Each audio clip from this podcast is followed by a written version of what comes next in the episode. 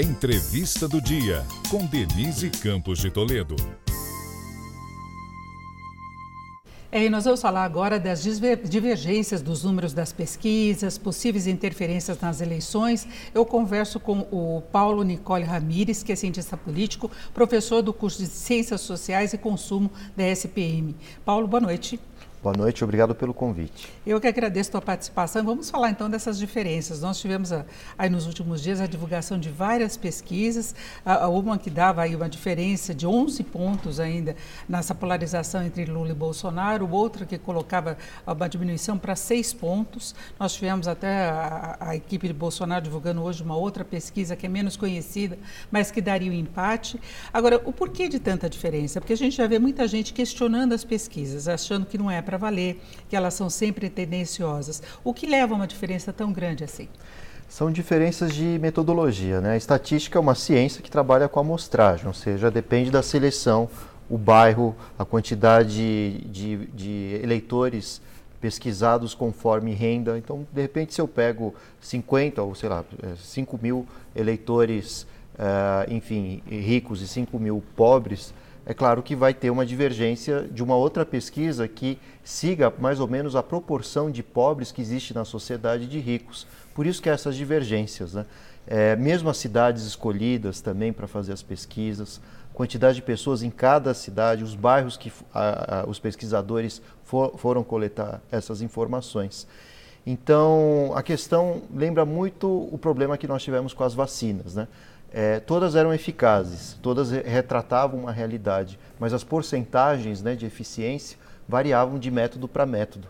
Então não significa que uma pesquisa seja mais verdadeira que a outra. Significa dizer sim que as amostragens, a metodologia empregada, ela é diferente uma da outra. Então toda pesquisa retrata uma realidade, mas tudo depende do método usado. Então, na verdade, ela segue uma tendência. Os números são esses que nós temos. Se a gente pegar a maioria das pesquisas, a gente vê a, a confirmação dessa polarização, Lula-Bolsonaro e Lula à frente. Sim, Essa seria uma tendência hoje. Exatamente. Né? E o que chama a atenção é que nós temos mais de dois terços, aliás, mais de 70% do eleitorado já decidido entre Lula e Bolsonaro.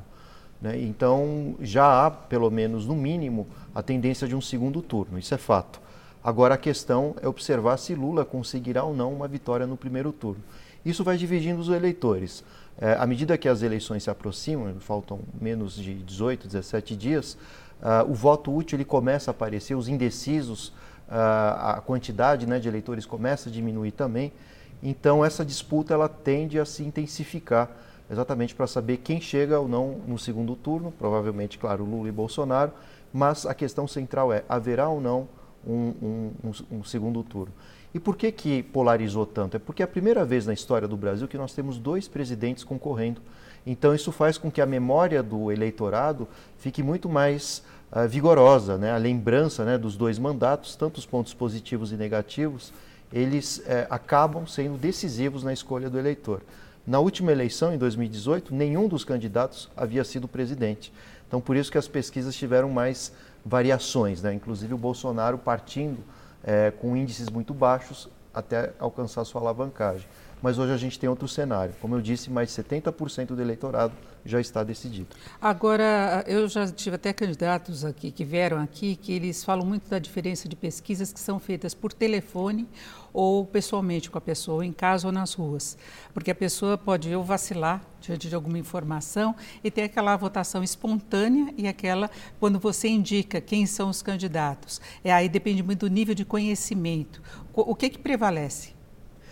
Bom, é, tudo depende da amostragem da metodologia, como eu disse. Depende da abordagem do pesquisador, se ele apresenta os nomes dos presidenciáveis ou se espera que o próprio eleitor espontaneamente diga em quem irá votar. É, então, isso vai fazendo com que haja essas diferenças. Né? Mas o importante é notar que uh, existe né, uma certa estabilidade nos números. Né? Lula entre 42%, 45%, Bolsonaro entre 32% e 37%. Então, acho que a gente tem que se basear mais nessa média apesar das diferenças das pesquisas, para ter pelo menos um panorama de como esses candidatos estão se comportando. Agora, a gente tem institutos tradicionais, novos institutos que começaram agora a fazer essa pesquisa. A gente tem, por exemplo, o Estadão, que faz um agregador das pesquisas. E o último dava assim, 44 por Lula e 33 para Bolsonaro, mais ou menos na pontuação que você colocou. Não é? é essa seria uma tendência? Dá para fazer essa média aí das pesquisas, porque aí pegaria uma amostragem maior? Eu ia comentar exatamente isso, né? Como eu disse, não significa que haja uma pesquisa mais verdadeira que a outra, depende da metodologia, mas para a gente chegar num meio termo, o ideal é a gente consultar exatamente essa plataforma do Estadão, porque ele traz a média de todas as pesquisas o que dá exatamente os números que você apontou aqui. Agora, para fazer uma amostragem, não depende apenas do, dos locais. A gente tem, por exemplo, nichos de eleitorado, por exemplo, evangélicos que apoiam mais o, o, presidente Bolsonaro, os mais pobres que apoiam mais Lula. Inclusive, havia uma expectativa de mudança de cenário com a liberação do Auxílio Brasil de um valor maior, que pegaria exatamente esse nicho que seria mais favorável a Lula. Nós temos a questão das mulheres, a, a, a rejeição também mais alta em alguns segmentos isso entra em alguma medida na amostragem ou é mais por, por faixa de renda, faixa etária, sexo? Varia, claro, né, de bairro para bairro, depende da religiosidade, onde há mais concentração de poder aquisitivo e menor.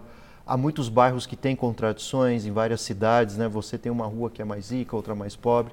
Então, isso depende da metodologia, como eu disse, né? Mas o, o, a questão central é a gente perceber que é, o debate que a gente está tendo aqui para ver quem está mais certo ou está errado, ou pelo menos é, é, essa variação dos números, isso é positivo porque isso mostra que a sociedade brasileira é muito heterogênea. Né? É difícil a gente conseguir, num país com mais de 200 milhões de habitantes, ter uma pesquisa que crave definitivamente se haverá ou não primeiro ou segundo turno. Há regiões do país que os pesquisadores não chegam, nem mesmo telefone ou internet. Então esses votos eles podem contar muito né, nesse finalzinho de campanha e até mesmo os detalhes para ver se haverá ou não de fato um segundo turno. Agora, até pelo histórico, Minas é considerado muito uma referência. Né? Os últimos presidentes todos ganharam, que ganharam as eleições, ganharam também em Minas. Minas seria tá, é uma amostragem do país. Será que isso ainda é válido?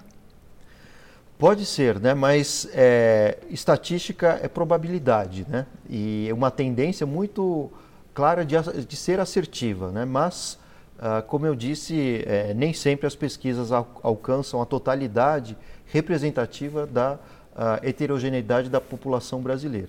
Agora, Paulo, você falou da questão do, do, do, voto útil e, nesse sentido, as pesquisas podem interferir nas eleições. Né? Quando você percebe que talvez o candidato menos ruim na sua visão possa ganhar, você pega e migra o seu voto. Ah, você percebendo que o seu candidato não tem a menor chance, você faz uma outra escolha para ir naquele que tem mais chance. Isso pode acontecer? Pode acontecer e a, e a tendência é que a, esteja acontecendo de fato. Né? Isso porque o Bolsonaro deu uma alavancada em algumas pesquisas. Né?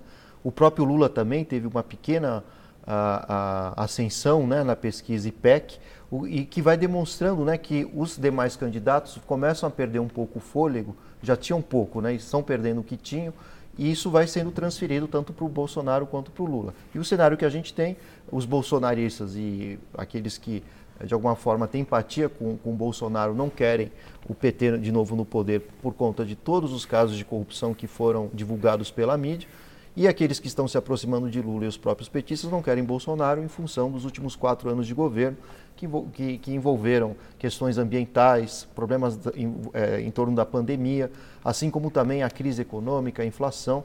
E vale dizer que o Bolsonaro demorou muito para dar uma reação, uma, uma resposta à sociedade. Praticamente aos 45 minutos do segundo tempo vieram os auxílios, uh, o valor da, do combustível caiu e, de fato, o PIB começa a mostrar é, um, um, suspiro é, para a sociedade brasileira.